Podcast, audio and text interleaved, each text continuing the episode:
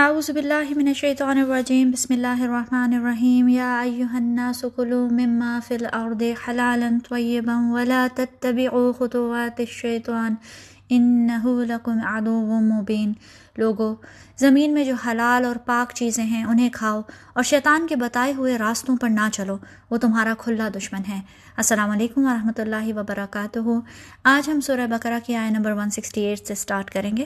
ان آیات میں اگر آپ نوٹ کریں تو اللہ تعالیٰ ہمیں خبردار کر رہے ہیں کہ اس دنیا میں کن کن وجوہات کی وجہ سے بندہ اللہ کی راہ سے بھٹک سکتا ہے۔ آئے نمبر 165 میں اللہ تعالیٰ نے ہمیں بتایا کہ بعض اوقات انسان کی تباہی کی وجہ اس کی محبتیں اور اس کی فوس اٹیچمنٹس بن جاتے ہیں۔ اللہ تعالیٰ نے انسان کو محبت کرنے کی صلاحیت ہی اس لیے دی کہ بندہ سب سے پہلے اللہ سے محبت کر سکے اور پھر کسی اور سے۔ لیکن کچھ لوگوں نے اوروں کو اللہ کا مد مقابل بنا کر اپنے دل میں بسا لیا۔ اب چاہے یہ رشتوں کی محبت ہو یا دولت کی، شہرت کی یا کرسی کی یا پھر پاور کی۔ اس محبت نے انسان کے دل پہ پردہ ڈال دیا اور یہی محبت اس کی گمراہی کی وجہ بن گئی۔ پھر آئے نمبر 166 167 میں اللہ تعالیٰ نے بتایا کہ بعض اوقات انسانوں کی تباہی کی وجہ ان کی بلائنڈ فالوئنگ ہوتی ہے، ان کی اندھی تقلید۔ بعض اوقات ہم معاشرتی، مذہبی اور سیاسی رہنماؤں کی اندھی تقلید شروع کر دیتے ہیں۔ کبھی فائدے کی امید میں تو کبھی نقصان کے ڈر سے۔ کوئی فرعون، نمرود اور ابو جہل جیسے لیڈرز کو فالو کرنے لگتا ہے۔ کوئی روحانی پیشواؤں، پیروں، فقیروں اور بزرگوں کی پیروی کرتا ہے۔ کوئی سنگرز اور ایکٹرز کو فالو کرتا ہے۔ کوئی فیشن اور بیوٹی آئیکونس کی اندھی تقلید میں لگ جاتا ہے۔ آج کل ایک نئی پیروی شروع ہوئی ہے سوشل میڈیا ٹرینڈز کی پیروی۔ اور یہ چیزیں انسان کو اندھا کر دیتی ہیں ڈسٹریکٹ کر دیتی ہیں، گمراہی میں ڈال دیتی ہیں۔ یہاں تک کہ قیامت کا دن آ جاتا ہے۔ اور قیامت کے دن جن کی پیروی کی گئی تھی، وہ پیروی کرنے والوں کو پہچانتے تک نہیں۔ ان سے لا تعلق ہو جاتے ہیں۔ اس تبر الزین طب او من الزین تبا یہ اندھی تقلید اور فالوئنگ ہی انسان کی بربادی کی وجہ بن جاتی ہے۔ پھر ہماری آج کی آیت میں اللہ تعالیٰ ہمیں ایک اور طرح کی پیروی سے منع فرما رہے ہیں اور وہ ہے شیطان کی پیروی، جو بندے کو بری طرح سے بھٹکا دیتی ہے۔ اللہ تعالیٰ فرماتے ہیں یا الناس کلو مما فل ارد حلال طیبا لوگو زمین میں جو حلال اور پاک چیزیں ہیں انہیں کھاؤ۔ یہ بہت ہی انٹرسٹنگ بات ہے کہ شیطان کی بات کرنے سے پہلے اللہ تعالیٰ حلال کے بارے میں بات کرتے ہیں۔ اس کی وجہ یہ ہے کہ وہ ایریا ہے کہ جس میں شیطان سب سے پہلے حملہ کرتا ہے۔ پہلے دن سے شیطان کی یہی اسٹریٹجی ہے۔ اس نے آدم اور حوا علیہ السلام کو کیسے بھٹکایا؟ حرام کھلا کے۔ حرام کی طرف رغبت دلا کے۔ اللہ تعالیٰ نے کہا تھا، یا آدم اسکن انتا و زوجکل جنہ اے آدم، تم اور تمہاری بیوی دونوں جنت میں رہو۔ وکلا منہا رغدن حیث شئتما۔ اور یہاں با فراغت جو چاہو کھاؤ پیو۔ ولا تقربا هذه الشجرة فتكونا من الظالمین۔ مگر بس اس ایک درخت کا رخ نہ کرنا، ورنہ تم ظالموں میں سے ہو جاؤ گے۔ ذرا سوچیں۔ جنت میں کتنے درخت ہوں گے اور کتنے ایگزوٹک پھل ہوں گے اور کیسے کیسے پھل ہوں گے اور کیسی کیسی خوراکیں ہوں گی اور کسی درخت پہ کوئی روک ٹوک کوئی پابندی نہیں تھی صرف ایک واحد درخت اللہ تعالیٰ نے حرام کیا تھا لیکن شیطان مردود نے اسی ایک درخت کو اتنا اٹریکٹیو بنا دیا کہ آخر کار آدم اور ہوا کو اللہ کے حکم سے بھٹکا دیا یہی حلال سے ہٹا کر حرام پہ لے کر جانا یہی اس کا ایکشن پلان ہے پہلے دن سے۔ اللہ تعالیٰ فرماتے ہیں لوگوں زمین میں جو حلال اور پاک چیزیں ہیں، انہیں کھاؤ۔ حلال طیبن۔ شیخ احمد کرداوی کہتے ہیں کہ حلال وہ چیزیں ہیں جو ظاہری طور پر حلال طریقے سے ذبح کی ہوں یعنی کہ ذبیحہ چیزیں۔ لیکن طیب وہ ہے کہ جس طریقے سے رزق کمایا گیا ہے، جس طریقے سے انسان نے حلال حاصل کیا۔ یعنی ایک شخص شراب بیچ کر روزی کماتا ہے۔ پھر جب اپنے گھر گوشت لے کر جاتا ہے تو خود کھڑے ہو کر چھری پھرواتا ہے۔ اللہ اکبر بھی کہتا ہے، ظاہری طور پر تو اس کا گوشت حلال ہے، لیکن اس کی کمائی ہی پاک نہیں تھی، تو طیب کیسے ہو سکتا ہے؟ مال ہم کمائیں چوری کر کے، ڈاکہ ڈال کے، لوگوں کا حق مار کے، کسی کی جائیداد چھین کے، یتیم کا پیسہ کھا کے، اور پھر حلال شاپ پر جا کر ان کا سرٹیفکیٹ چیک کریں۔ دیکھنے میں حلال ہے، لیکن طیب نہیں۔ پاک نہیں۔ شیطان ہمیں حلال سے بھی روکتا ہے اور طیب سے بھی۔ پھر حلالن طیبن کا ایک اور مطلب اسکالرس نے یہ بتایا کہ اللہ تعالیٰ نے وہی چیزیں دنیا میں حلال کی ہیں جو ظاہری اور باطنی طور پر مکمل طور پر پاک اور صاف اور طیب ہیں۔ اللہ تعالیٰ نے کسی بھی خبیص چیز کو حلال نہیں کیا۔ پھر اللہ تعالیٰ فرماتے ہیں، ولا تتبعوا خطوات الشیطان انه لکم عدو مبین، اور شیطان کے قدموں پہ نہ چلو، اس کو فالو نہ کرو، اس کی پیروی نہ کرو، اس کی بات نہ مانو۔ بے شک وہ تمہارا کھلا دشمن ہے۔ یعنی ایک تو ایسا دشمن ہوتا ہے نا جو چھپا دشمن ہوتا ہے آستین کا سانپ ہوتا ہے۔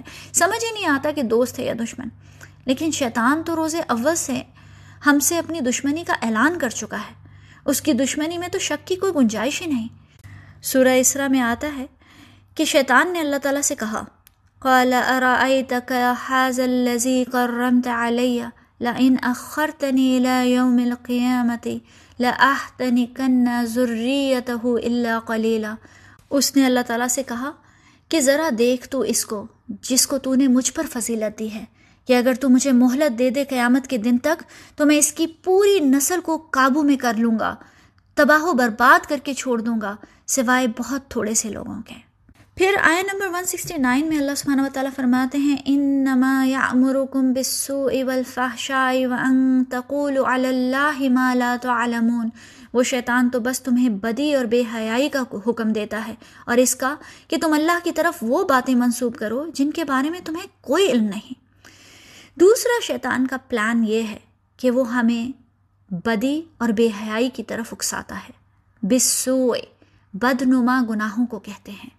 اسو لاش کو کہا جاتا ہے۔ حابیل اور کابیل کی سٹوری میں جب ایک بھائی نے دوسرے کو قتل کر دیا تو سوچنے لگا کئی فیواری سو آتا خے کہ میں اپنے بھائی کی لاش کو کیسے چھپاؤں؟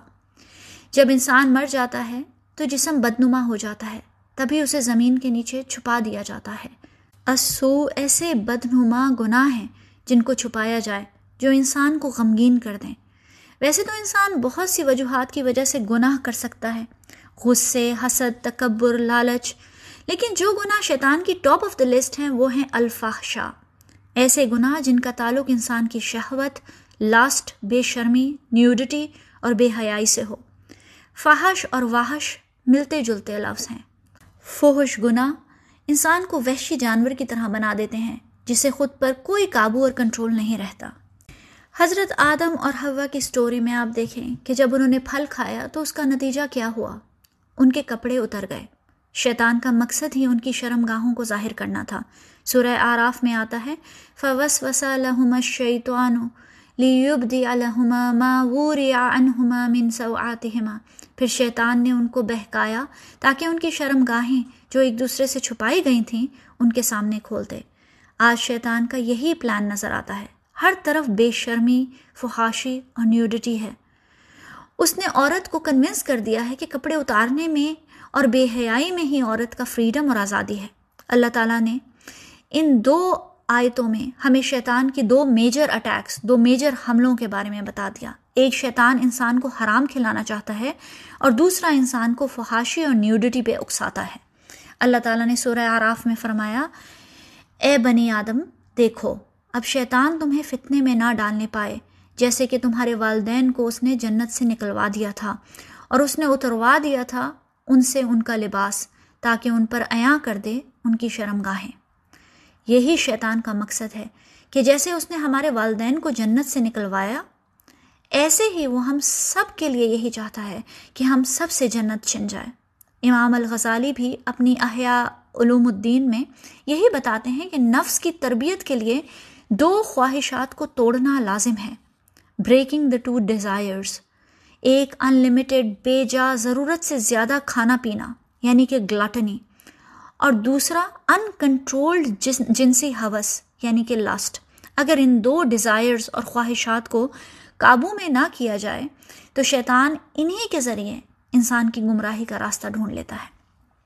اور آخری بات جو شیطان کے پلان کا حصہ ہے، وہ ہے وہ انتقول اللہ مالا تو عالمون کہ تم اللہ کے طرف وہ باتیں منسوب کرو جس کے بارے میں تمہیں کوئی علم نہیں۔ شیطان انسان کو گناہ پہ اکسانے کے لیے اس کے دل میں ایسی باتیں ڈالتا ہے اللہ کے متعلق جس کا حقیقت سے کوئی تعلق نہیں ہوتا۔ حضرت آدم کی اگزامپل میں ہمیں شیطان کی یہ ٹیکنیک بھی نظر آ جاتی ہے شیطان نے آدم اور حوا علیہ السلام کے دل میں وسوسہ ڈالا اور کہا، ما نہا کما رب کما ان حاضی اللہ ان تکون ملاقینی او تکون من الخالدین۔ تمہارے رب نے تمہیں جو اس درخت سے روکا ہے، اس کی وجہ اس کے سوا کچھ نہیں کہ کہیں تم فرشتے نہ بن جاؤ یا تمہیں ہمیشہ کی زندگی حاصل نہ ہو جائے۔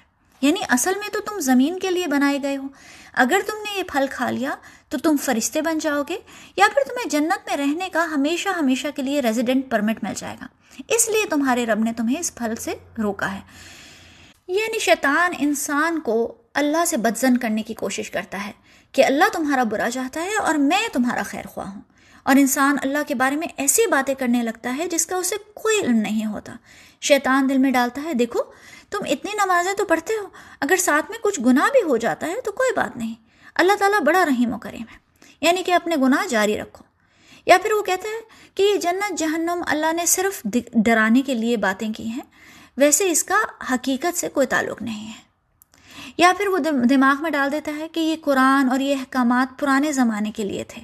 اب زمانہ بدل چکا ہے۔ اب ان احکامات کو بھی اور دین کو بھی ماڈرنائز کرنے کی ضرورت ہے۔ یا پھر کچھ لوگوں کو خوش فہمی میں مبتلا کر دیتا ہے کہ تم تو اتنے نیک اور پارسا ہو کہ تم نے تو سیدھے جنت میں جانا ہے تاکہ انسان کے اندر اپنی نیکی کا تکبر پیدا ہو جائے۔ یا کچھ کو اللہ کی رحمت سے مایوس کر دیتا ہے اور کہتا ہے کہ تم تو اتنے گناہ گار ہو۔ کب سے گناہ کر رہے ہو؟ تمہاری تو معافی کی کوئی گنجائش ہی نہیں ہے۔ اللہ تمہیں کبھی معاف نہیں کرے گا۔ تو گناہ کرتے جاؤ اور توبہ کرنے کی کوشش بھی نہ کرو۔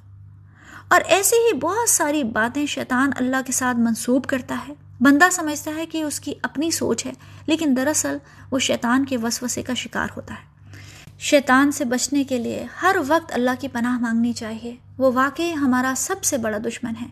سچ کو جھوٹ اور جھوٹ کو سچ بنا کے دکھاتا ہے اور بندے کو حق سے دور کر دیتا ہے۔ اللہ تعالیٰ خود سورہ مومنون میں ہمیں دعا سکھاتے ہیں۔ وقر رب اعوذ بک من حمزات الشیاطین اور دعا کرو کہ پروردگار، میں شیاطین کی اکساہٹوں اور وسوسوں سے تیری پناہ مانگتا ہوں۔ اعوذ بک ربی ان یحضرون بلکہ اے میرے رب، میں تو اس سے بھی پناہ مانگتا ہوں کہ وہ میرے پاس آئیں۔ یہ قرآن کی دعاؤں میں سے ایک بہت خوبصورت دعا ہے۔ اللہ تعالیٰ سے کی پناہ مانگنے کے لیے شیطان سے، مردود شیطان کی شر سے۔ اور ہم سب لوگوں کو یہ دعا یاد کر لینی چاہیے۔ انشاءاللہ next time I number one seventy کریں گے۔ السلام علیکم ورحمۃ اللہ وبرکاتہ۔